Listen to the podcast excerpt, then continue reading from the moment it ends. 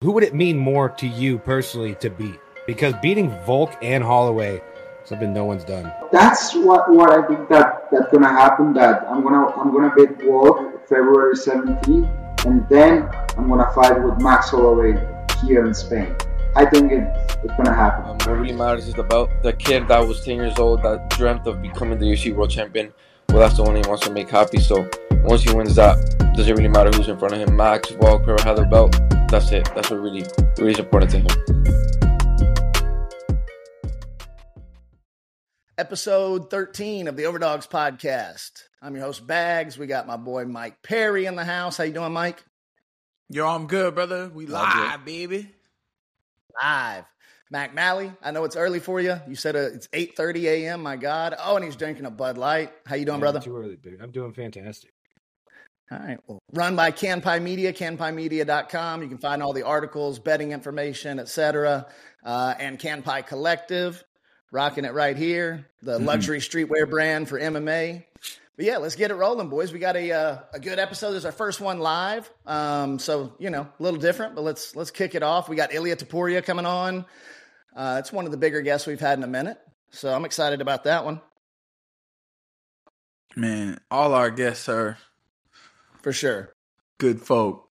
You know, For sure. But not often you get, you know, somebody coming up with a title fight here in, you know, a couple Very of months. true. I mean, hell, we had, I say that. We did have Royval on just, uh, you know, what, two weeks ago? He's going to be fighting for the title. we did.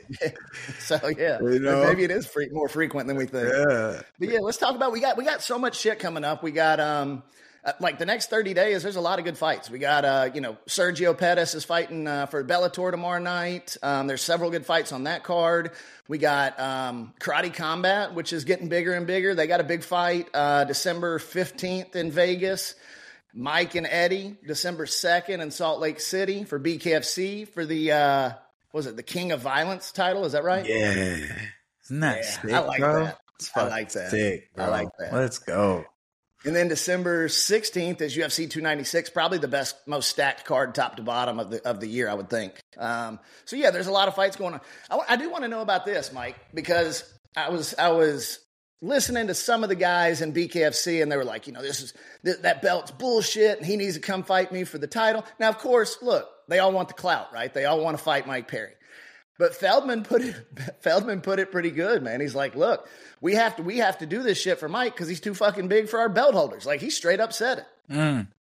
Well, I mean, there's people that talk shit, but they don't really want it. They just want some attention.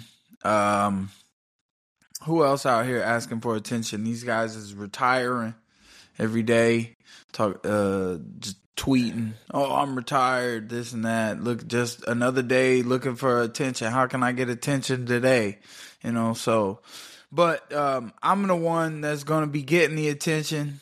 Uh, my the belt was picked. I like the belt. There was hate on the belt. There was likes on the belt. Uh, people are all over the place. No one can come together in this world and just be honest. You know, uh, well, at least I guess some can, but there's groups that they just they're bored and lonely, so they just want to just add some negativity where they can, and that's fine.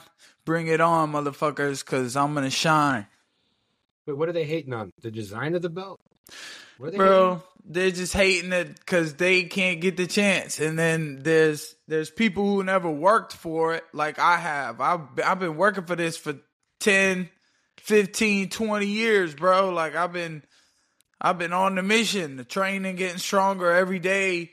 Lots of weeks, you know, getting my ass beat, trying to figure out how to beat some ass. And so now it's my turn to go beat some ass. And um, you know, Eddie Eddie got them cakes. He looking fat and bloated with the all that juice he taking, hard ass nipples. I should have twisted his nipple instead of the booger flick. I should have fucking twi- gave him a good titty twister. But I'm gonna give him a good fucking knuckle sandwich. The booger, the booger, the booger uh, flick, I think was iconic. Uh, and he and he had the uh, the fur coat on too, which you know you ain't getting that shit out of there.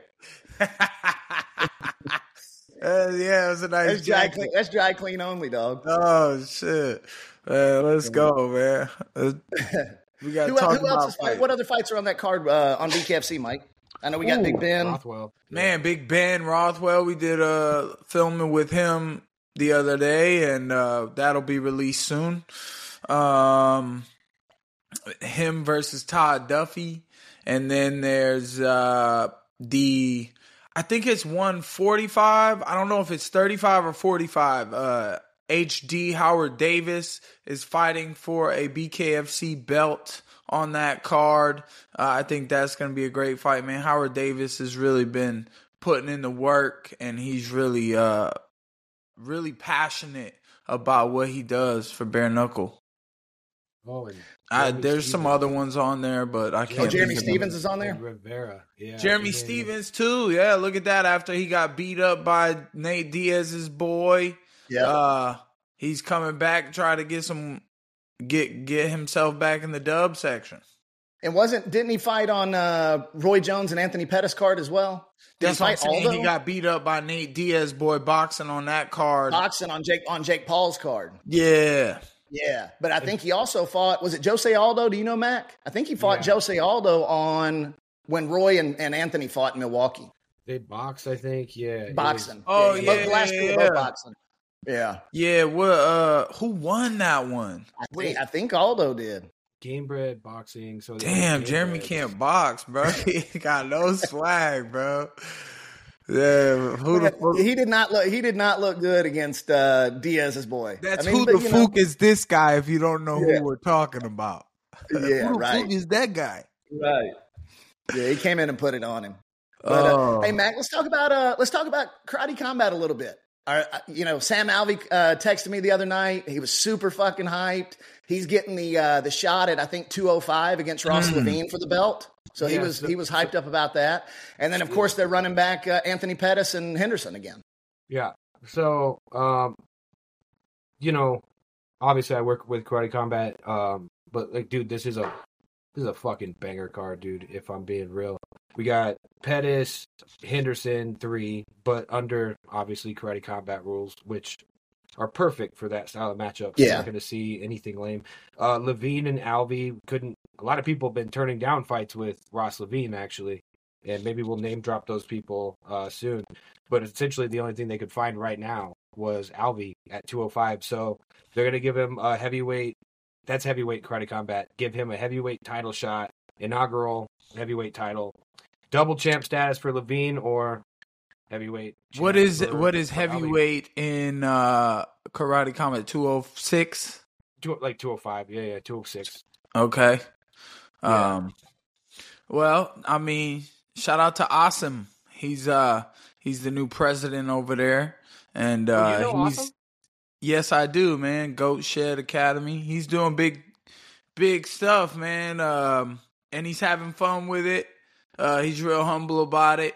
And uh look what he did. His first card as president, he's got Anthony Pettis and Benson Henderson coming uh to fight again and you know, in the UFC, Pettis armbarred Henderson to take the belt. And then, you know, so like with the five seconds of ground and pound that they get, and it's all punching and kicking, and they're in that gladiator pit, man. Super dope. I think that's gonna be a great fight. And then that's big ups for Sam Alvey too. I mean, tough fight on his hands, but he's going in there to karate combat and having some success, and now he's fighting for. So it's a vacant title. Uh, inaugural. Never been a heavyweight champion yet. Oh, because the other dude is the eighty-five pound champ. Yeah, middleweight. Okay. Yeah. And he's yeah, he's uh he's one of the most talented straight up fighter like strikers I've No, I know him. I just up, he, he's crazy. yeah, Yeah, he's a cool guy, man. He's uh he works hard and stuff. He they uh he comes up here to uh Fusion X-Cel. He trains in Central Mm. Florida sometimes. Um Who? There's uh Raymond Daniels is on it too. oh yeah, he's always on it, man. He Uh-huh. You were there that time that he did the spin kick and like he hit his neck on the damn yeah. And fucked himself pit, up. dude. Oh my Yeah, gosh, bro. bro. We'll That share was that we'll share that out on Twitter. Yeah, dude, he did like that like tornado like rolling thunder type weird move. It's like he made it up. and like hit his head on the side of the pit. yeah, and I couldn't tell from where I was standing, but yeah, he fucked himself up. He even got up and he was like, "I almost knocked myself out." Shit, but damn. Damn. That's that's gonna be a banger card. It's the day before UFC uh 296. Uh, Man, right my there in bet. Vegas. My bets the Yeah. other day, boy, they did not they do bad? well. I thought I Who'd was so have? proud. I was so proud of my bets. I was like, "Oh, this shit, it's gotta go down." Man, I hit one. I think it was Now you talking fight. about picking straight up fighters, or because because Mike throws a bunch of crazy bets out, like second round submission, and yeah, shit like that. It was it was those things. It was like over one and a half rounds or over uh, you know, over two and a half rounds or in the third round this could end and um you know, I thought at least for the Pineda fight it would go a little bit longer, but it didn't. Every everybody was getting knockouts that night. So, and then uh, right before the fight, Andrade was a plus five hundred. I was like, damn, I would Dude, totally that's a throw a bet on that real quick Yeah, that's up. She was a plus 500. for TKO finish. Yeah, Andrade was over yeah. over because Dern? she been losing, but she Yeah. came in there like a bat out of hell, boy. It- and then Mackenzie had the fucking nuts to just stand there and swang with her, and she hurt her Oh, too. I was like God. blown away. I was like, "Oh shit, she's about But it." You don't It's know like how to respect. swing though, but you're not. No, she does you're not, not. throwing. You're not. No, she strikes based off the threat of a takedown. That's where she finds success. It's sloppy and Andrade. That was badass. Andrade's back. I don't know what she does though. That's uh that's What- what, make like that's what makes Hamza these wrestlers, some of these Russian wrestlers so good is because like you know, like he could he's done okay in his striking and stuff, but like he you can see that sometimes it gets him so when he wants to, he shoots like he means it. He fucking gets he gets low, he gets inside and grabs your ankles or your knees and finds a way to tussle you to the ground. You know, Who are you more impressed with, him or Shavkat? Hamzat or Shavkat? well, Hamza has been done much bigger, in my Mhm. opinion. Shavkat is good. Who was just uh talking about him? Was it um? It was Joaquin was talking about the Shavkat fight, maybe. Was it? I think so. Yeah, yeah. That'd you know what's crazy banger. though is he's minus five twenty against Wonder Boy. That number is massive. Who? Shavkat Yes, is minus five twenty. yeah. Well, it's That's a 'cause of his five to last one- fight. Five to one favorite over over. You- You Wonder know, Boy. he didn't wrestle Jeff Neal At at, all. all. That's why that line's probably. But he's probably gonna wrestle this time with Wonder Boy. He's gonna have to, and um, you know, Jeff didn't throw any head kicks at him to make him fucking wrestle. You know, so I was like, I was like, come on, Jeff, throw the damn head kick. Why'd you throw it at me like that? Damn. Hey guys, hey Jazz. I hate I hate to do this to the to the 18 people that are watching this live, but uh Ilia doesn't want to go live. He said he'd much he'd be much more comfortable if we record. So um, he's going to be on in a couple of minutes, Jazz. So why don't you uh, go ahead and kill the live feed and uh, and we'll record with Ilia. Well, thanks for watching. So I do want to talk about it. I mean, like Shavkat at minus 520 or whatever. Ooh. Like that is a huge Okay. fucking line, right? Wonder Boy's uh, it's fucking Wonder Boy, right? Like why? Uh, because because of his last fight, I feel like he didn't get exposed. He got in a dogfight where usually, you know, part of why he's been held in high, such high regard is just how dominant he usually is and slick. And we saw him go through a fucking war with somebody who's top ten, but also like not, you know, Jeff Neal's not Hamzat or Usman, you know. So he's obviously capable of being dragged into the deep water by top, you know, uh, top 15 people, honestly. So with someone like Wonder Boy, who has a history of like, no one's really been able to hold him down well. I mean, who have we seen hold him down well? Woodley kind of struggled with it. Uh, Burns kind of got him down a couple times, but with his range and his striking, I feel like Shavkat probably will attempt to wrestle more, like Mike said. But I feel like that's why the line's so big because he's historically been so hard to get a hold of. Um, it just his striking and the the matchup. I think, but 500 is way way heavy. I'd say like 250 plus 250. What do you think, Mike? I mean, it's tough call. I mean, you got an undefeated guy um, who had a banger of a fight. Uh, you know, Jeff. I mean, Jeff is good, man. He's really good. He's been at the top. He fought Wonder Boy. Uh, I thought Wonder Boy was really nice in the Jeff fight. Were moments where he could have maybe picked him apart. He didn't. He's such a nice guy. You know, he's the N. What are they? The NMF, the nicest motherfucker. Yeah, And, nice uh, motherfucker. Yeah, so you know, if he does that with Romanov, I don't think he will though. He seems like he's really on a mission lately because he's got the skills and Wonder Boy is like this is his last fucking chance. I mm-hmm. think I think it's a fun bet to throw a little bit of money towards the USA, baby. Yeah, because you know, you know, if he's minus five twenty, that like a Wonder Boy finish or something's going to be like plus like fifteen hundred. You know what I mean? There's to be some. There's to be some crazy props there for you. And T Wood, man, he uh, you know he had them bangers with T Woodley.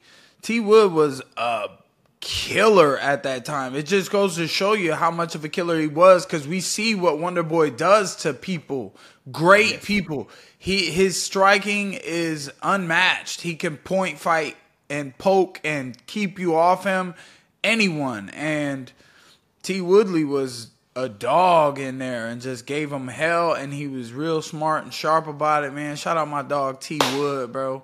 Um, you know.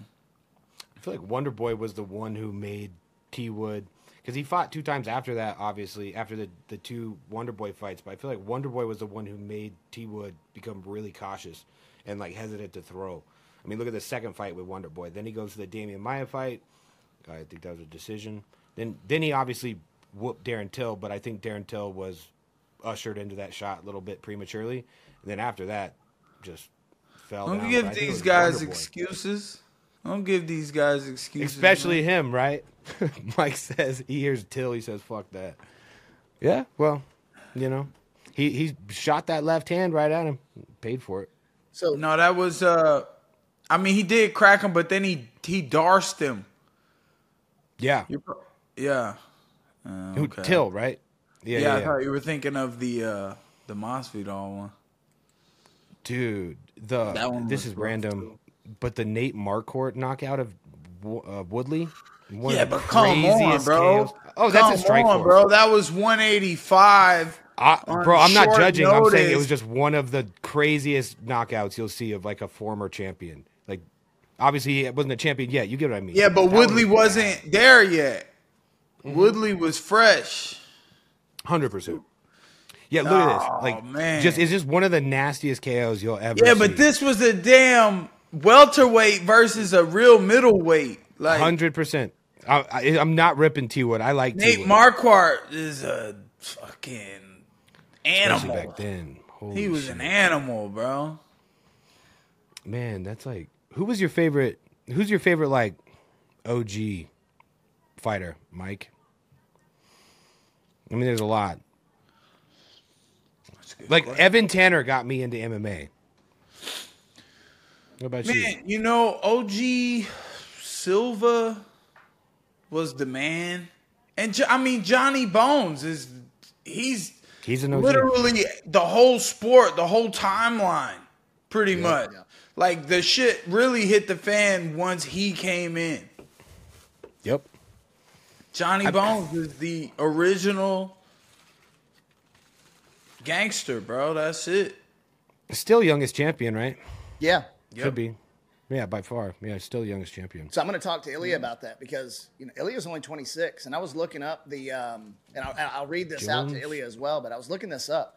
You've got, I mean, if you look at like the 10 youngest champions, I think like eight or nine of them are in the Hall of Fame, and it's all from like 23 to 25 years old, right? And Ilia's 26 going into this title fight. Like that's that's right there at the cusp of like you know one of the youngest ever. Well, and back then it was easier to become champion when you're young. Look, look at Vitor the way he was 18, just smoking people on every I mean, bit of yeah, steroids like you like Frank. Frank Shamrock's in the on the list, for example. You know, Tito Ortiz is on the list. You know, a lot of a lot of the OGs Yeah, are on there yeah. in comparison. So I'm eh, 26. Holloway maybe would be There's probably a few around that 26 range. he'd be close. Yeah. He'd be like 28 probably. Youngest UFC champs. Where Jones was like 21. 23, I think. Was he 23? so. Yeah, it was nuts. Yeah, man. Yeah, Frank. and then never lost again. like, I mean, th- what, Yeah. 13 years of, of 13 to 14 years of title defenses is, is fucking insanity. it's that's a de- that's a generation. bro. Yeah. Josh Barnett was 24. Aldo was 24. Jones was 23. Damn. OG Conor McGregor too, man. He has some. I remember how how I was looking when he starts Aldo. So crazy. Mm. So I was like,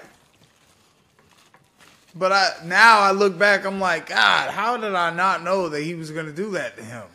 That was such a banger uh, card as well, right? Because right before that fight was uh, Weidman and Rockhold, and Weidman had never been knocked down, taken down, nothing, and Rockhold beat the shit out of him. Well, Weidman was beating the fuck. And what of I do to him, huh? And what I do That's to him? right. dude? that's right. Rockhold straight up. Have we talked about this? When I saw Rockhold at the karate combat thing, I held the power cube for him, so he was kicking my leg and kicking my chest, whatever, seeing how hard he could hit. Fuck, dude. And so Pereira's kicked me, Boss has kicked me, Ross Levine, a bunch of fighters have kicked me, but Rockhold kicks the hardest I've ever felt. That shit. Literally holding it on my chest, like for a second, I was like, "Fuck, dude! Like it's gonna stop my heart." Like this dude's throwing. I can't imagine eating that like clean. Oh fuck that, bro. Rockhold hits hard, hard as fuck. And Mike over here knocked his Knocked teeth his out. teeth. I ate that shit though. Yeah. When he You threw ate that left hand, Yeah. took that You sure did. That's I think you all it something takes, about it. boy. That was, you know, oh my gosh, I hate to say things like, "What's uh, what, how's he?" There's no way, like, you know. I guess there's a chance if Eddie gets in the ring, but I just gotta put a fucking stamp on it, bro. Do my thing, bro. There's no way. That's what I, It's really like. Go ahead. I was just gonna say. That's what I love about BKFC, right? Because it's it just you you can't you can't be timid. You know what I mean? Like there's no fucking opportunity because it's just it's pitted you to go straight at each other, and if you don't, you're gonna get knocked the fuck out. That's what I love about like that setup of the way they do it. Like if if you're ten like Mike, if I mean he's Mike even said it like about uh, Eddie's fight against uh, Mendez. Mike was like, you know, Eddie Eddie backs up too much. You know what I mean? Mike's like, I don't fucking Yeah. back up, dog. What's up, guys? Yo, man. what's up, champion, el campeón? Qué grande que es. How are you, bro? Vamos, hermano. Hello to everyone. Hola, hermano. ¿Cómo estás? Bien, bien, gracias. Qué grandes. How are you ¿Qué guys? pasa? You still in Spain right now? You training in Spain? Yeah, I'm training in Spain in, in, in Alicante. In Alicante. You have to come. You have to come here. You're gonna love this place. I do. I'm, co- I'm coming after you get the belt. I'm coming back for that party. Uh, so you're waiting for my belt. What's that? You're waiting for his belt. Oh no! I just want to say I know the party's going to be insane after he has the belt. That's why I want to go to, for the for the after party. Yeah, it's going to be amazing. Yeah. I hope so. Didn't they just announce your brother's fighting on? It's not the same card. It's uh, your, who's your brother fighting? Yeah, he's gonna fight in the UFC too, but I don't want to fight in the same car with him because of many reasons, you know. Distractions. Yeah, exactly. That's Yeah. what. Hundred percent. So I did have a Uh, question would you- about that too. Um, Yeah, go ahead. You know, we talked to we had Anthony Pettis on, and, and obviously his brother Sergio. Your brother's coming up now. Any any good stories about you guys scrapping and fighting when you were growing up? A ver, José, tradúceme esa pregunta, por favor. que tuvo Anthony Pettis antes y obviamente a Sergio también. Entonces, que si pregunta que si vos alguna, tenés alguna buena historia de que ustedes pelearon pues como hermanos de, de chiquitos. Wow, I have so many stories with my brother. So many. We fight with, with each other so many times for free. yeah, for free. So many, man. Mike, You know, about you usually won. how, how, how the brothers' relationships look looks like. We, we fight with with each other all the time, but at the same time, it's like we we love each other, but we hate each other. It's a little bit complicated relationship. Yeah. Do you do you feel um you know because your opponent Alexander Volkanovski uh he just you know he took a loss from the 155 pound champion so does that you know put a damper on your mindset of the fight are you training the same are you still giving the same intensity and you plan to, you know, just you knock him out too. Now it's even easier for you, maybe. So for me, what, what happened in, in his la- last fight didn't change anything. Uh, didn't change anything for me. Like I know that the result is it will be the same. If eh, si eso no pasara, con, en su última pelea el resultado sería el mismo. Yeah. Can That's what you you said. That's what you said. Yeah. Yeah, So- that's an interesting question, Yeah, Mike. the Because I, training is, is, is the same. The focus is the same. Uh, I'm gonna train like for, for for the best in the world, and yeah, I'm pretty sure that I'm gonna get that win. All right, let's go, brother. Bring that home back. Uh, bring that belt back home to Spain. I That's will. I will. Trust me. I will. that is an interesting question, though, Mike, because I feel like public perception, right, has kind of leaned that way. Just, just in general, like people are like, "Oh, well, he got knocked out, so now he's not as big of a threat." But if you think about it, it's still Alexander Volkanovski at 145. Like, Right. it's still the same animal. It's just that public perception, Islam Islam got knocked out. And right? Look at that. I mean, you- Right. you're in the you're in the fight game long enough, you're going to get knocked out. Like, just the way it goes. Um, I had uh, I had someone uh, give me a question for you, Ilia, about um, your girlfriend or fiance or wife that you you love her very much and she helps you so much in your your career you know i'm one who brings my wife into the corner i get what that is like so tell us about tell the world about her a little bit and how she helps you and and how you guys work together as a team So okay, I'm gonna I'm, I'm gonna do it in Spanish, okay? Because I'm, I'm gonna feel a Okay. little bit better. And Chichi, I hope you're gonna make the trans the correct translate. so He doesn't eh, want to mess this one up with his girl. por supuesto que e- ella es una persona súper importante en mi vida. Al final, el- el- una mujer es, es una figura súper importante en la vida de un hombre. Si quieres, ve tra- traduciéndolo y te voy. See, of course, she's something. She's someone very important to me.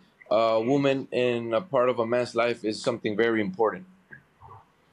Sí, entonces eh, el apoyo de ella y todo lo que me aporta en mi vida profesional es súper importante y para mí también es importante que esté involucrado en mi vida profesional y que entienda acerca de ello para que en mis campamentos o en todo lo que esté haciendo a nivel profesional me pueda, me pueda ayudar y ella la verdad que lo hace a la perfección y la verdad que me ha hecho la vida muchísimo más fácil desde que estoy con ella que antes de estar con ella que solamente era yo el que tenía que remar hacia una dirección. So, uh, her her support means a lot to him. Him having her next to him everywhere, not even in just normal life, also in professional life, knowing about camps, weight cuts, knowing about everything makes him feel more comfortable and makes him feel much more. Uh, it's easier than it was before because now it's not just him alone. Now he has a, a partner with him that's going to support him in everything that he does. Uh, we support you guys I do have a que- I do have a question about weight cut. You're the only guy I've ever seen that drinks like right before weigh-ins, right? Like you on the ESPN episode, you were pretty you were pretty drunk on the red wine. What started that? que cómo empezó. So basically, it starts in one of my training camps that eh, tenía, me quedaba como eh, un par de kilos por cortar y el nutricionista me recomendó que justo antes del viernes que hacemos el recorte de peso que tomara vino porque me iba a deshidratar y tomando medio litro de vino que iba a deshidratarme por más de un kilo. Entonces lo probé y me funcionó y que después de ahí se convirtió en una tradición. So it was in one of his fights. ¿Te acuerdas en qué pelea fue o no?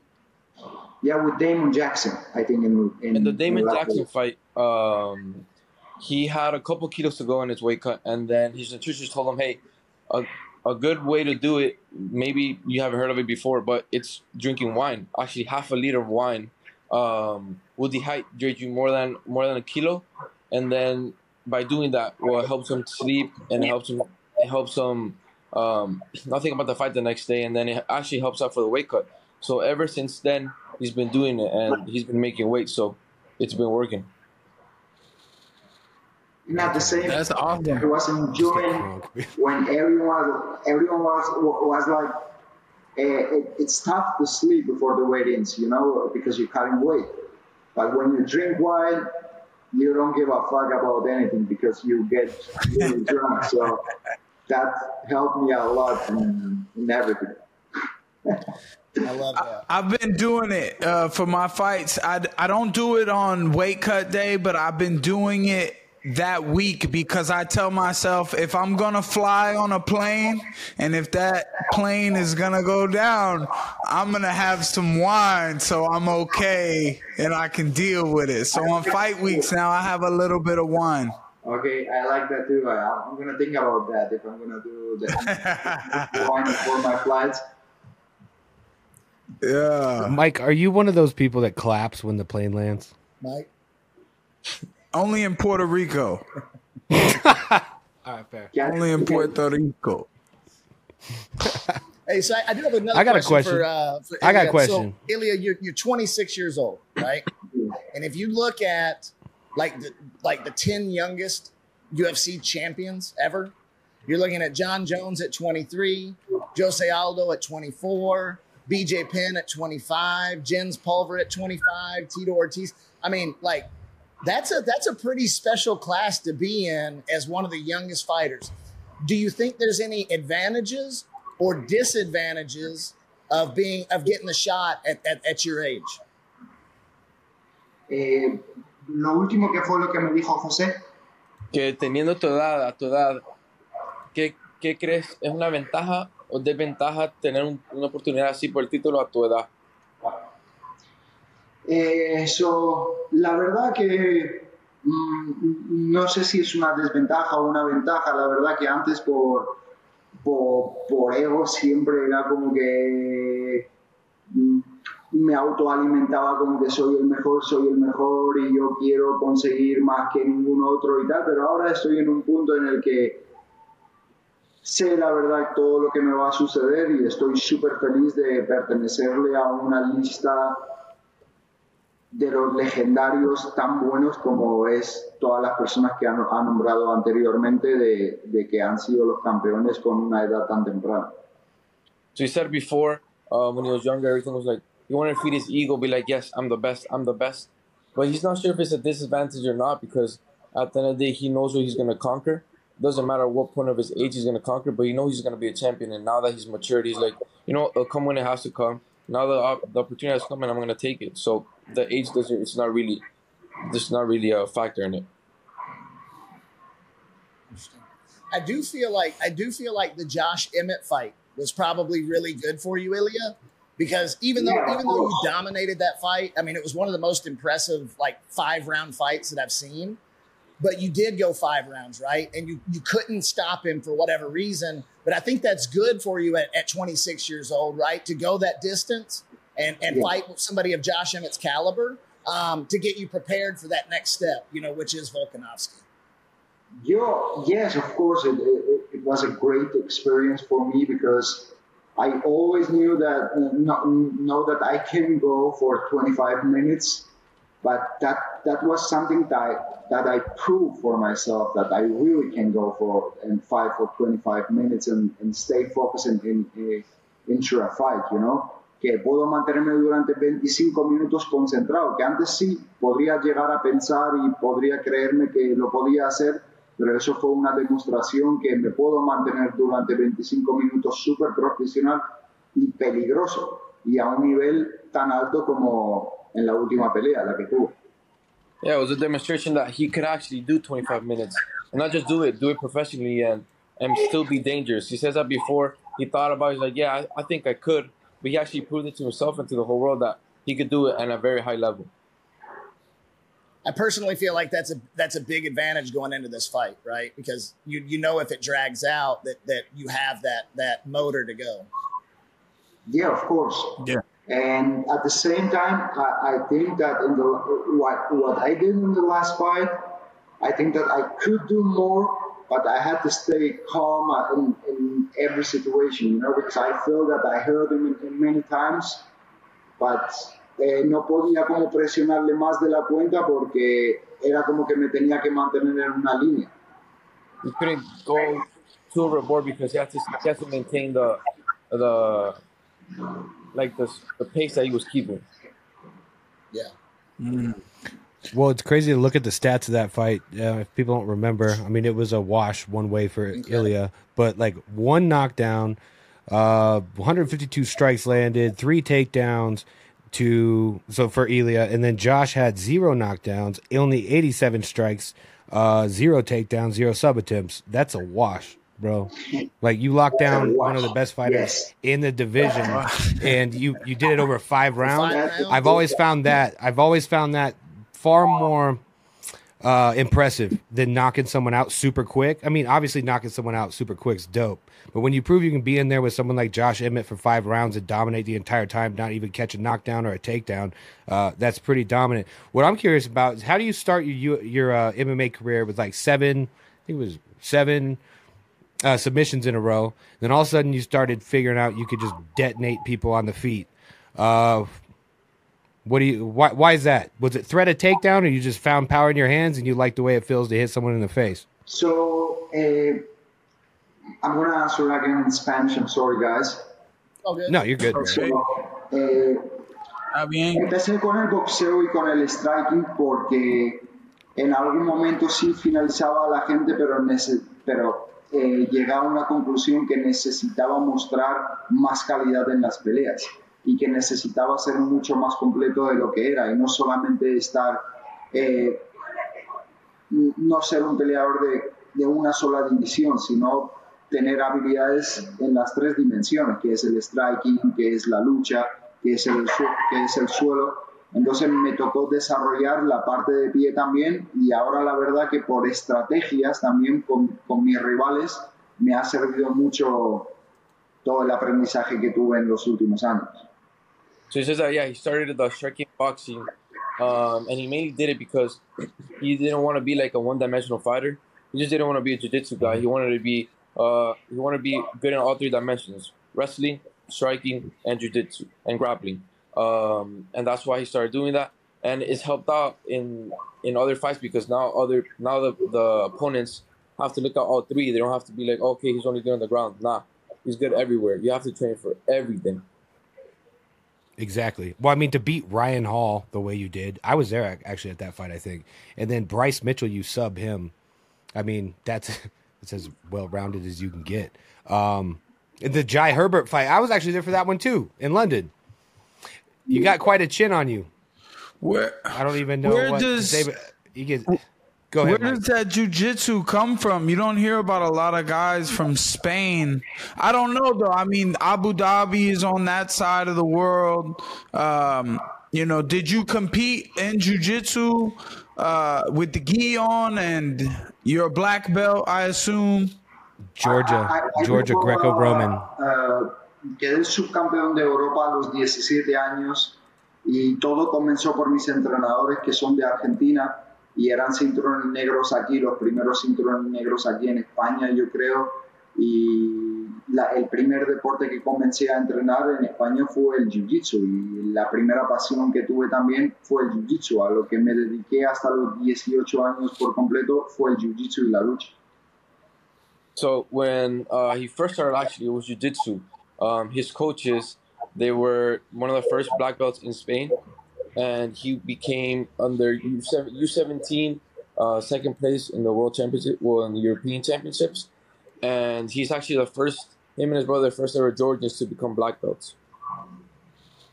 Well, that's Wow. I become a black great. belt Reminds me of, like, when Tom I was 20 years old. Yeah. He was 20 years old when he did that, yeah, and then and it was his first passion. He says his coaches have taught him everything. That was his first. That was the first thing he learned about MMA. Actually, it was jiu-jitsu. So He was 20 years old when he got his black belt. Yeah. 20 years Damn. Yeah. I'm 32. I'm still a purple belt. Yeah. Come here. to Spain. That literally I'm- sounds I'm like gonna Tom change the Aspinall. for you. yeah, yeah. I gotta, I gotta come to Spain and get some training in, man. You- You're more than welcome, brother. You're more than welcome. Whenever- Wow, man. Thank you so much. Mi casa es tu casa. Ah, definitely gotta come through, bro. Bring the family a little bit. Of course, bro. Any kids? Do you have any kids, Ilia? Yeah, I have my, my, my little son. He, he, he, he gonna, uh, yeah, he, he gonna, He's gonna turn four. he, he's gonna turn four now in five days. Oh, he's gonna turn four. Oh, He's a big boy. that's great, man. He'll be at the fight. I hope so. I hope so. I hope so. I You really got, you win the belt. You bring him in the ring. Yeah, of course I will. I will. He, Is he, the fight in Los. Angeles, Matt? yeah, Fight in I, I, Los I, Angeles? would you ask me? The Is it fight. in Los Angeles? The fight? So in reality, I don't, I don't know. They changed the, the they changed the location so many times. First of all, it was in, in, in LA. Then I Huh. heard something that uh, maybe it it, it would uh, it's gonna take the place in, in Las Vegas or in Australia. So I don't know. In reality, I don't care. Yeah, I heard the rumor for I LA as know. well. Yeah. They don't know yet. Yeah. I heard LA as well, but who knows? Well, Do you, would you mind like fighting in Au- Australia? Yeah, there you go. If if it's somewhere like Australia or in Las Vegas, because you're in Spain, so like the different time changes.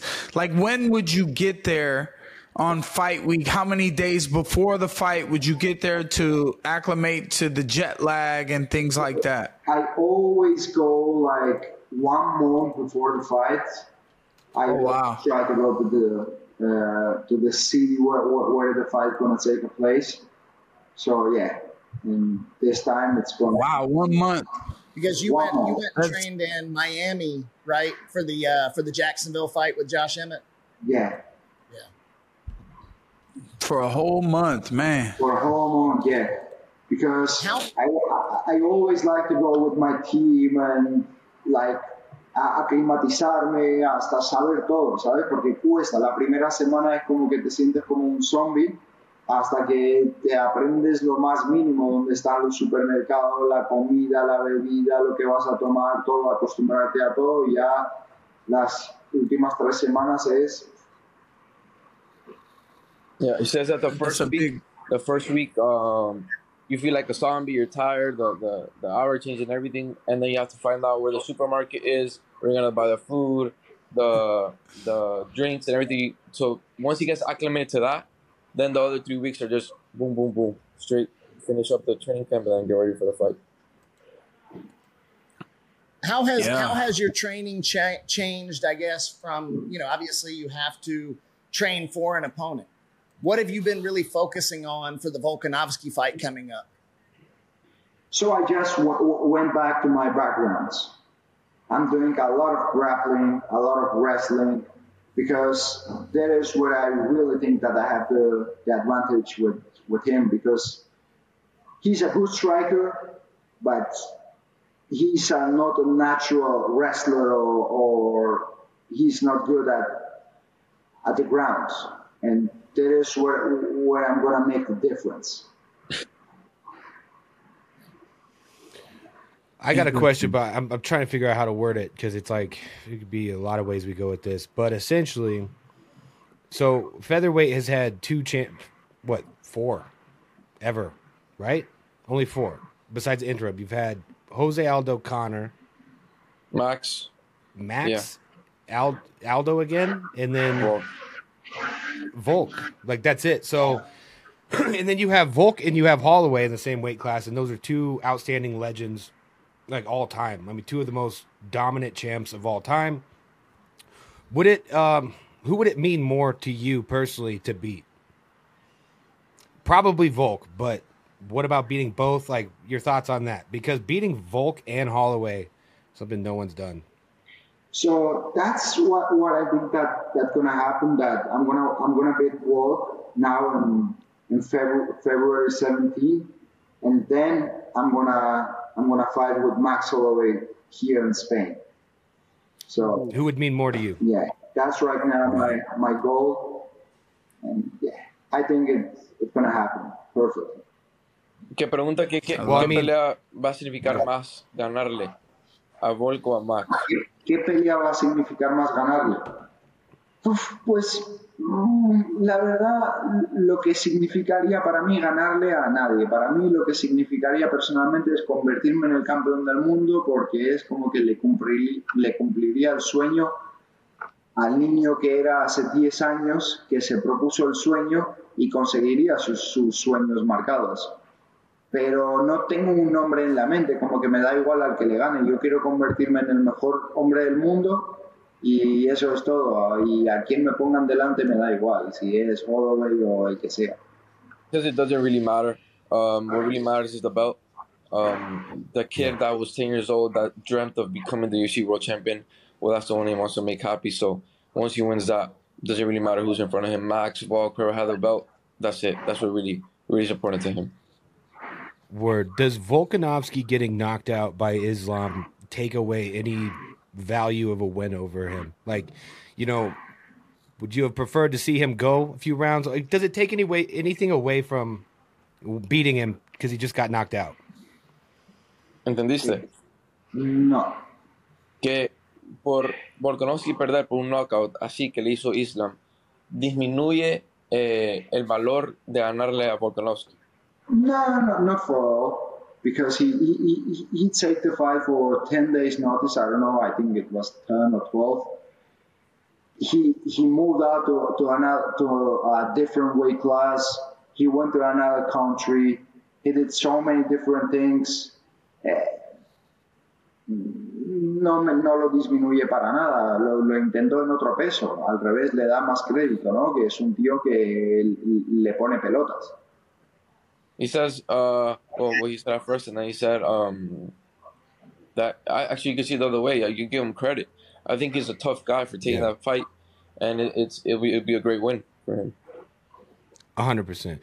The only reason I brought that up is because like you, there are gonna if you do go out there and smoke him, there's gonna be fans that say, "Well, he just got he was already chin checked and shit like that." So that, that's Yeah, the reason I brought it up. But great answer. Yeah, they ain't they ain't never gonna matter. There's always gonna be some haters somewhere. You Always. you gotta, in my opinion, you got a tougher Volkanovski on your hands because he just got sat down and he's working on his stuff now. So, you know, um, man, props to you. You're gonna go out there and handle your business, do your job. I believe in you. I'm I'm voting for you. I'm putting my money on you. Let's go Spain.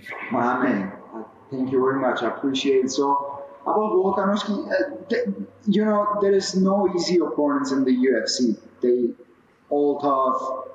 They all come like all in. So esta pelea no va a ser diferente. Aparte, él no tiene nada que perder. Ya perdió una vez, sabe el sabor de la derrota.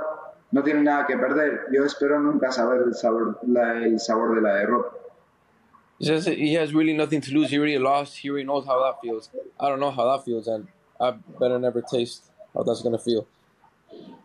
Damn, that's cold. He's That's confident, cold. boys. I like it. I got I got one more. Okay, so the way obviously Conor McGregor's always been like the number one call out. Like you got Paddy Pimblett's coming around these days. Like there's always these big names everyone's calling out. Um by the time you because probably you beat Volk, you'll probably get Holloway next, right? So pushing this like a year in the future, like what are some big fights you have your eye on, or are you just cold blood killer? I don't give a fuck whoever they put in front of me.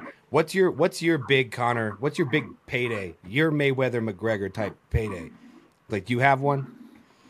Is there someone coming up But- that you think's gonna be uh, huge? but, That type of uh, in, in MMA, you asking me, or in, like in boxing? Yeah. Honestly, if you're if you want to pivot to boxing, that's fine too. But yeah, just I overall, what's the big goal? One day with Canelo. I love him. I, Canelo. I have I have so so much respect for him, but I want to fight with him one day. Once I will become a UFC World Champion, I want to go for him because I really think Okay. I have my my chances with him. I will mm, como que lo he seguido durante toda mi vida y ha sido a la de la persona que más he podido aprender en el mundo del boxeo y creo que tengo mis posibilidades con él. He says that he's been following him forever. Um, he's the one who's actually learned the most in the world of boxing, and he would love to find him one day. He he, he believes he has his possibilities to beat him. I love it. How much weight yeah. do you cut to get to 145? Close to 15 kilos. Ooh. Is that, is that 30 like pounds. 30 pounds? Yeah, around that. around that. So so yeah. So how about Islam in the future? I mean, what about a 155 move? Yeah, of course, bro. We can fight with him. He want to fight everybody. He everybody. wants to fight everybody. That's right. He's like, yeah, Mike. He's like you, brother. I would have said, you know what my dream fight is? I want to fight Messi because it's big money and he's a soccer player. I could win that fight. That's true. So, pelear con cualquiera, tampoco. El que genere más dinero para, para mi familia, con ese es el que quiero pelear yo. He's like he won't fight anyone, but whoever makes him the most money for his family to take care of, bring him. That's right. Bring it on, mother. It's the attitude you have. You have to have. I mean, Let's go, man. I like this guy, man. He's super cool, My man. chill, yeah. Spaniard. You're a, you're an original Spartan. ¿Qué ha dicho? Que son un espartano. Claro que sí, espartanos, matadores. Yeah, tell him I like I like the uh, commercial with the rose as well. Que Yeah, did you like the Oh yeah, video? that, that was It was good. It that was, was good. clean. Yeah. That was good. Tengo un, un- un chico que es nuestro director creativo aquí y fue la idea de él. La verdad que al principio no me gustaba mucho la idea, pero después cuando lo vi dije, uy, este cabrón es, es bueno. he just hired a, a creative producer, and at first he gave him the idea. I was like, mm, I don't really like it, but he's like, let's go for it. Once he saw uh, the finished product, he was like, wow. It's good. Good stuff. Uh, you, you have to you have to lean into the to the to the Spain to the to the matador. You know, there's there's some, Have you ever done the the bull running? Have you ever done that? I've never done that. I never even, even watch it. Man, when I come to Spain, go, that's what we're doing, bro. go, we go together. We're running from the bulls. Let's go. bro. You, you go and I watch. Yeah. I'll go with you, Mike. I'll go with you, Mike. But I'm terrified to do that shit. Yeah. I'm gonna be riding one of them bitches. yeah. God. It, It, it would be Mike. Let's go, man. Good you, bro. Mike Perry, bro, you're the man. Es una máquina. Thank you so much, brother. En la UFC y lo que más me gusta de él, porque pueden haber muchos peleadores buenos y tal, pero lo que me gusta de él es que va hasta, hasta la muerte, ¿sabes? Que sabes que entra donde entre y va a pelear, ¿sabes? Y eso es lo que al final se aprecia de un, de un luchador de verdad que le gusta lo que hace.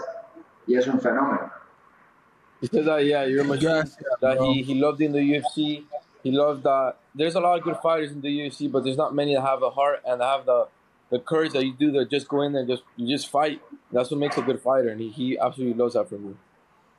he said he said you're one of the few guys that'll fight to the death. Thank you so much, my brother. Yeah, absolutely, man. Speaking of that, December 2nd, I fight Eddie Alvarez in bare knuckle boxing. That'll be fun, man. You got to check that one out. You got to watch. He's a dead man walking right now. Yeah, that's oh, I Get fucking Tyson love this dude, bro. I love this guy, man. Awesome, bro.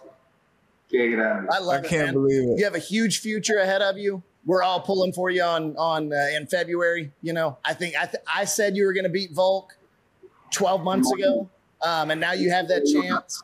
I think you get it done, um, and and I'm excited for your future. Mom, thank you very much. It was a big pleasure to, to have the pleasure to talk to you guys. And I'm sorry for my language barrier that I would love to talk in English with you all day, but I'm going to improve, I promise. Está bien, One day we're going to sit and we're going to talk everything in English. Mucho gusto, brother. Mucho gusto. Ilia's a, he's on his way being that legend, man. He was a really cool guy, bro. It was really great to Yeah, meet is. him. He's got the um, he's got the whole package for what the UFC wants. You know what I mean? For sure. He got the he's good looking. He's young. He's you know from Spain. Like like he's he's got the complete package when it comes to fighting. You know, they, I'm sure they love that kid. Yeah, that's the thing about mixed martial arts, boy. Having it all, being able to punch, kick, grapple, wrestle, submit. You know, it gets tossed up in the air sometimes for, you know, it did for me. Uh, the kicking and shit, like the kicking tore me up. My legs, like I would kick people and it was a mistake. It would hurt me so bad when I kicked them that I didn't want to do it anymore.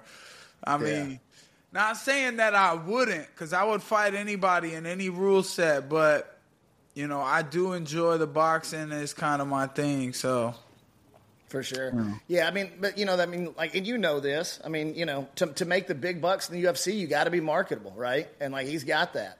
And and you know, they they really pushed. They you know, you know how hard UFC was pushing Paddy Pimblett, you know, and and like. You know, Ilia wanted that fight really bad, and the UFC just wouldn't give it to him. And they knew Yeah. they knew what was going to happen if they let Ilia in there with him.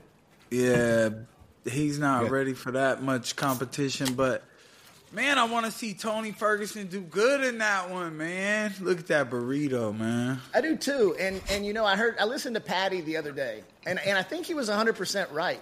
He said like this fight's a lose-lose for me, right? Because everybody's like everybody's pulling for Tony. Everybody thinks Tony's done either way. So it's Yeah. like I'm just beating up a guy on a washed-up losing streak if I win. It almost is a lose-lose for Paddy, and I and I really can't blame him for saying that. It's it's only not lose lose for him because the UFC will continue to push him down that same kind of like red carpet road to a title shot. Yeah, we So were just a win. talking about we were just talking about this when you, No, when you went to grab you. a beer. I could- oh, you I heard could it. hear you. Okay, yeah, yeah. Talking about you know they what Ilia was like. Ilia wanted that fight so bad, and they were like, nah, not happening. Yeah, well, and they have different trajectories. You know, when you have someone like Ilia, that's that's someone like you look at who he fought. Damon Jackson, Youssef Zalal was doing pretty good, I think, when they fought. So Damon Jackson, Ryan Hall, Ryan Hall was fucking ankle locking everybody or heel hooking everybody. He beat the shit out of him. Then Jai Herbert, who was looking really good from Cage Warriors. Then Bryce Mitchell, all the way up to Josh Emmett. Different trajectories. Like there's just no point in. And you're talking 155 versus 145. So The Bryce Mitchell fight was really when I found out about Ilia because Mm-hmm. Bryce was on a tear and I thought he had this weird country boy jujitsu that worked on people and Ilya just shut everything down like phenomenally. So I mean, props to that guy, man. Especially, and I didn't know, you know, the world class jujitsu like that was in Spain over there. Yeah. That that was going to be my next point. Like a lot of people didn't even know that because he was just knocking the fuck out of people. So it was like, oh shit, this dude's a fucking boxer.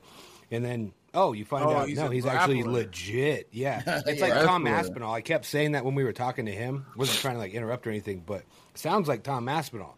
Tom Aspinall comes from England, not known for the jiu-jitsu, but his dad was one of like the big jiu-jitsu guys there. A lot of people don't know that. That's why he's got such a well. They're pretty similar if you think about it now.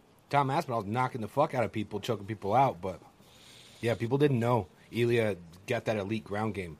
The Josh Emmett fight was the one where I was like, holy shit. Because the kid, because here's the thing is like, you know, and I don't want to harp on age too much because, you know, I mean, you can accomplish whatever you want to at a young age. But like his poise in that fight for five rounds Yeah. at 26 years old was spectacular because he never went for like that. He never opened himself up just to try to kill him and finish it, right? Which which could have gotten him in trouble. He just stayed poised. He took his shots. He took his, you know, he did everything he needed to do. And and I mean, it was probably one of the biggest. I forget what the what the scorecard was, Was it like 50 to 42 or some shit? It, dude, it had to have been. Like I said, I read off the It was insane. Ilia knockdowns one, 152 strikes, and multiple takedowns two, point rounds. and yeah, and Josh Emmett had nothing but 87 strikes, nothing else. That's wild. Even that 87 seems like a, a bit of a reach uh, because I know he didn't even can touch him. They they dropped those numbers after those fights, and I'm like, when? When did he land? When did he land 10? Well, You there was like a big, No. there was a big argument, not argument, like a discussion about this a while ago on social media where people were trying to figure out what the actual definition of a significant strike is. And so, like, according to the rules, essentially, a, signi- a significant strike that's counted. So, th- of those 87, what's counted as, as as a significant strike is essentially if you have enough room to create force or uh, momentum.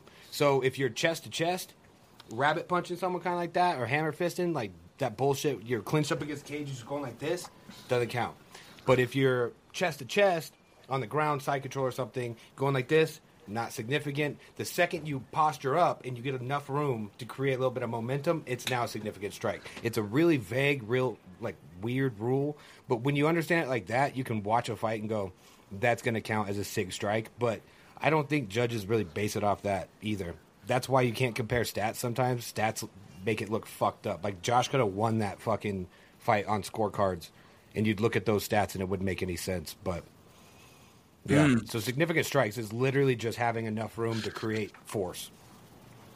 Right. That's it. So when you see someone's head go like, "Eh," that's a Yeah, look- significant strike. Well, that's what you That think. would look but- significant to me. yeah, even Damn! Oh, it's just oh, that's straight up. significant right there. You you remember when McGregor like jabbed Mayweather, just bopped him on the nose, real slow, kind of pop, like measuring jab. They said that was the most significant strike of all time. I, Probably. I think by the rules in the UFC that would be considered a significant strike. I think No, I don't it's gray, dude. It's gray. No way. The way it's described is so weird, bro. no. Like anytime way. you have humans, you know, deciding an, an, an outcome on something, it's it's always going to be vague. Like I don't give Yeah. a shit if it's whether if it's UFC or it's fucking football or whatever. You know. Yeah, for real. Yeah, but then Uh, there's the invisible thing, or it's not. It's like it's just natural phenomenon, like that we all are on this wavelength, and when something happens, you feel it, and like you know, like when Tom Aspinall hit Big Boy. You know what I mean? It's like this. It's like this wave of like, oh, you know, when you get excited about a fight or something happens in the fight, and you're like, oh, ooh, ooh. that's that's significant. That's, That's how a significant what's strike. happening. That's what they should do, bro. They should do significant strikes the way they do them now, and then you should have Joe Rogan O punches. Anytime Joe Rogan goes, oh, that's that's the sig strike. Those are the ones that It counts count. twice. Yeah, 'cause, I mean, Sergey tagged the shit out of him. Yeah, he And did. Aspinall was just like, "Fuck that, peep this." I was wild, bro. Yeah, super impressive. I have a before we forget this, Mike. I thought of a question while I was grabbing this beer. This is it's off topic, but nah, not really. I mean, Ilia kind of just did it. Did you ever like see yourself being kind of like the icon you are to other fighters? I mean, it's it's apparent when we bring fighters on here, they want to talk to Mike Perry. Like, did you ever see yourself even? It don't don't kick my ass. But like, didn't win a UFC title or anything like that. But people that are fighting for him are like, this is this is a fighter's fighter. This is my type of fighter. This motherfucker. Did you ever see yourself becoming that guy to to the best fighters, bro? Like Conor is up in your face at a BKFC event. Yo, I'll fight this motherfucker.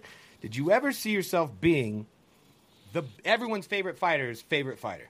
That's what I'm trying to say. Yeah, I mean, kind of because I mean it's a it's a game of respect for sure at the highest level. These guys work so hard and they go through traumatic changes in their life to get this good and you know be the toughest or the best or the strongest, the fastest and um when you see a challenge or or someone who you know is capable and they you see that they got the grit and they put everything they have into it and they've gone through ups and downs um, you know and and you're a fighter that has done that as well. You can you can relate to that and you know I wear my heart on my sleeve you know what I mean? I always try I always go for broke and no matter what. So I mean that's just something you have to respect because no matter how good you are I have a chance against you because I give it everything I got. So and and you obviously guys like that, like Ilia talking saying that I'm a fighter's fighter and um you know, I'm grateful for that and and a guy like that definitely deserves his respect and he he kind of gets it in a different way than I do. He carries himself he's he seemed more grown up than 26 for He sure. He seems like a very elegant man. Like he's put together very well. And I'm a I'm kind of a, a kid still up here, man. I like to have fun and shit. So I'm still growing and learning every day. And I'm grateful for for fighters that can get excited about watching me fight. That's really all I I want to be entertaining. I want to be great. I want to be I want to put on these fucking knuckle busters of fights and everyone just lose their shit when I get in the ring, dude. So that's that right that's there. my title. That right there is why everybody fucking loves Mike Yep, Perry. Just that's that right. last that last two seconds, right? It- and and Mm-hmm. I speak Spanish, so I was listening to Ilia talk about this, and he and he made it. He made it a point. Nobody was asking him about it. He made it a point. He's like, I want to say this. Yeah. You know, before we get off, like. I love Mike Perry, always have his fights. He's like, and the one thing he says is he fights to the death. And I think Yeah. that's one thing that all fighters respect, right? Is like uh, 99% of these guys, even at the top level, don't go that far. Fuck and no. everybody knows that Mike Perry will go that far, and there's just a level. There's there's a level of respect there. There's got to be. that was literally going to be my next point. I think that's what it is, hundred percent. Fighters keep it real, like deep down they fucking know. I'm not about Yeah. that. Oh, I'm yeah. not about that. Everyone wishes they could be fuck that, like Mike Perry. They wish they could not give a fuck. They wish they could hang in those in those situations, and they can't. And even the most elite fighters, I think, recognize that and go, "That motherfucker's built different." So I think that's really cool, Mike. I don't know. You've just become Thank you, bro. Me too. That's You've uh, become the superstar's favorite. That's what I do it for, man. And yeah, the they're they're gonna put put some respect on my name, dog. Uh, December second, they're gonna put some respect on my name, dog. Just, Best a, just a little it. more, man. It's already there. Just a little more. Yeah, just And- gotta keep climbing, bro. That's Alvarez right. versus Perry's got to be the best bare knuckle fight you could put on paper thus far. I mean, it's got to be. I can't think of can't think of one that's better So far, so far. On paper, man, I still I want to go out there and make it look easy, I think. do it.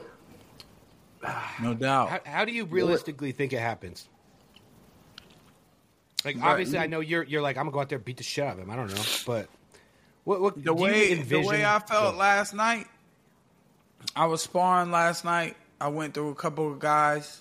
Uh, you know, easy, easy work, bro. Like I was defending some shit.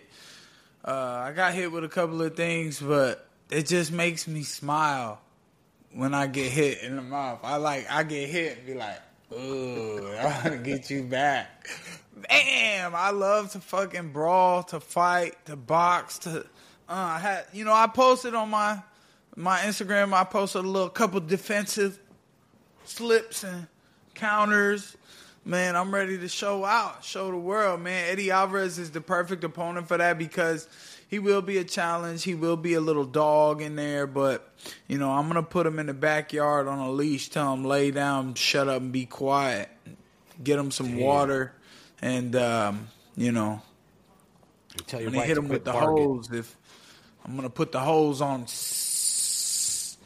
it. I'm. I don't know how to explain it. I don't know how to describe it, bro. It's like I'm just gonna. I'm so fast, bro. My box and my hands are so fast. I could literally box anyone. I honestly believe this. I could get in the ring. I could be patient. I could take my time. Even heavyweight guys, because I'm faster than them. I'm small. I'm a small object to hit, and they're big. Like I work with heavyweights all the time, and I just try to touch them and keep it moving. I hit guys with shots. These heavyweights that I spar with, bro. I hit them with shots, and I'm like, I can't never hurt this guy, bro. Like mean fucking shots, bro, and they might stumble or I push them back, and then they're just come Yeah. right back at me. I'm like, gosh, Yeah, man. you So, ta- you so take them 12 ounce gloves off and you would. ooh, after this fight, I'm looking to gain some weight, gain some strength. I'm gonna fucking bench press 400 pounds, and then. uh, I'm going. I'm, I'm. You know, the next fight is we're looking for. I'm gonna stick with this one. Eddie Alvarez, King of Violence, is Platinum Mike Perry. Eddie, Eddie Alvarez get knocked the fuck out by Platinum Mike Perry, and I'm gonna win the King of Violence belt. That's what I meant. And it doesn't matter if I fucked it up or not. Words don't matter. What's the, what's the show Spartacus? He say words fall from mouth like shit from ass.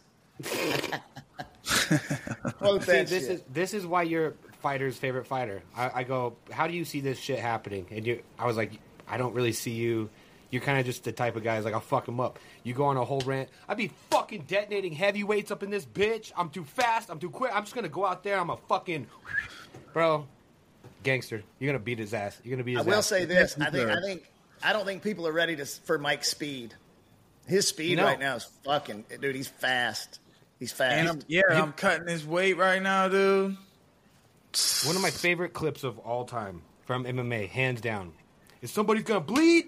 Someone's gonna get cut open? Someone might die. Mike Perry Fight Week. Can't wait for December.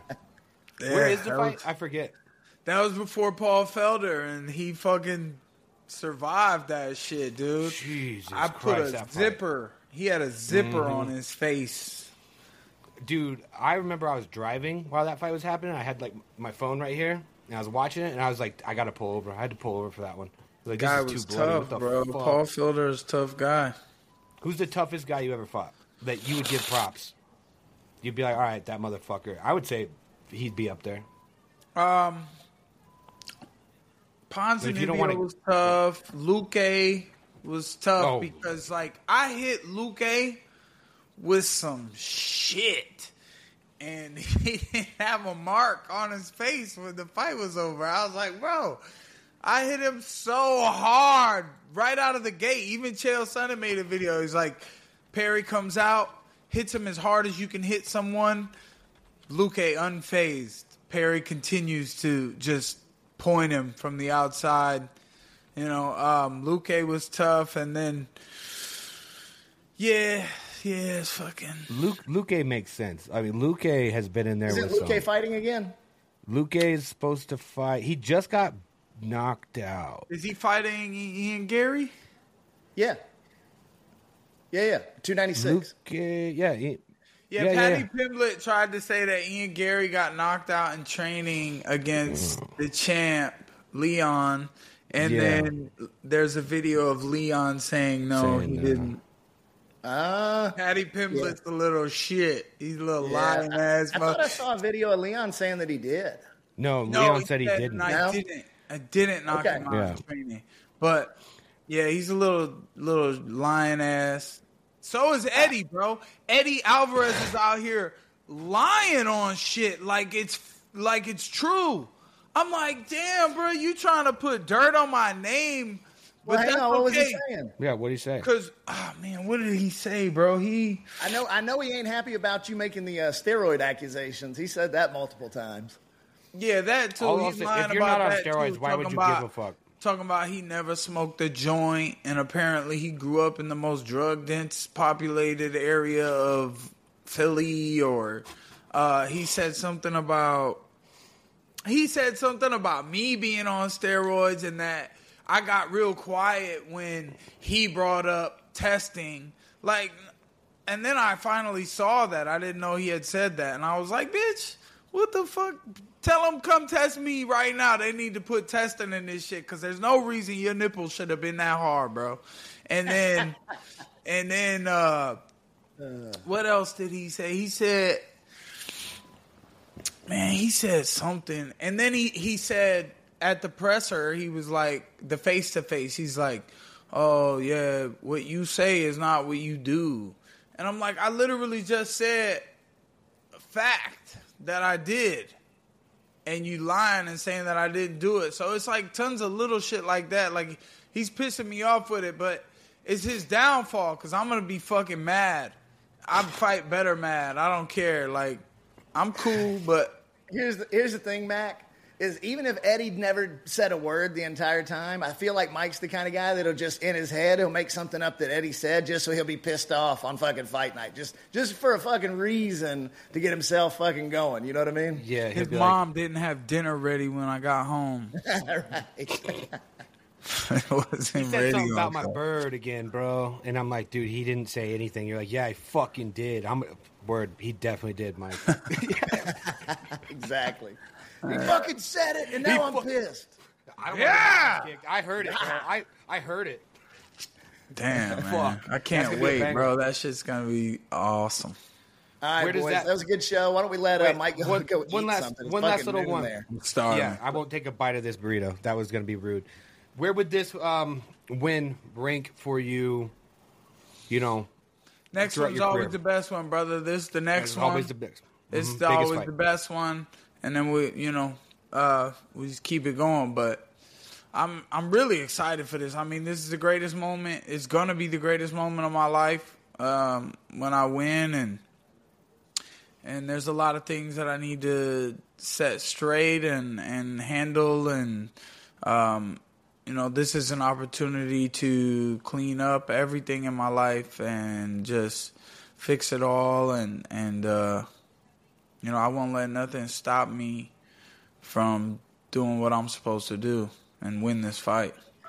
Oh boy. Well, like I've said, man, um, you know, I do social media mostly for for a living and stuff, and so ears pretty to the Yeah, to the look ground forward to whatever community. weird tweet you make that week. Oh, they should Oh, just dude. let they should just let, me go Mike wild. hunt Eddie in the back.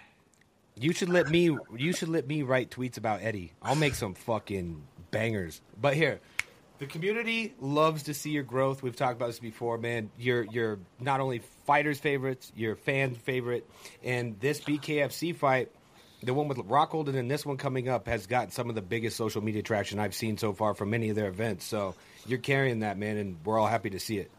Let's get Mike some banger memes to so that he can just fire them off at Eddie. Good, I will. I bet you, dude. I got fucking. Well, you could say something like, "Oh, Mike's training for his fight. He's having his girlfriend scream at him while he plays UFC five, just to get in the zone, just fighting Eddie, like some shit like that, bro." We Funny. can think of something funny. But yeah, Mike, we love to see it, brother. Can't wait for that fight. I appreciate you boys. Y'all have a great day, man. Ilia Topuria. Follow everybody on socials. Follow OverDogs. Can't buy pandas. All that shit. We're coming back at you pretty much weekly at this point. We out, baby.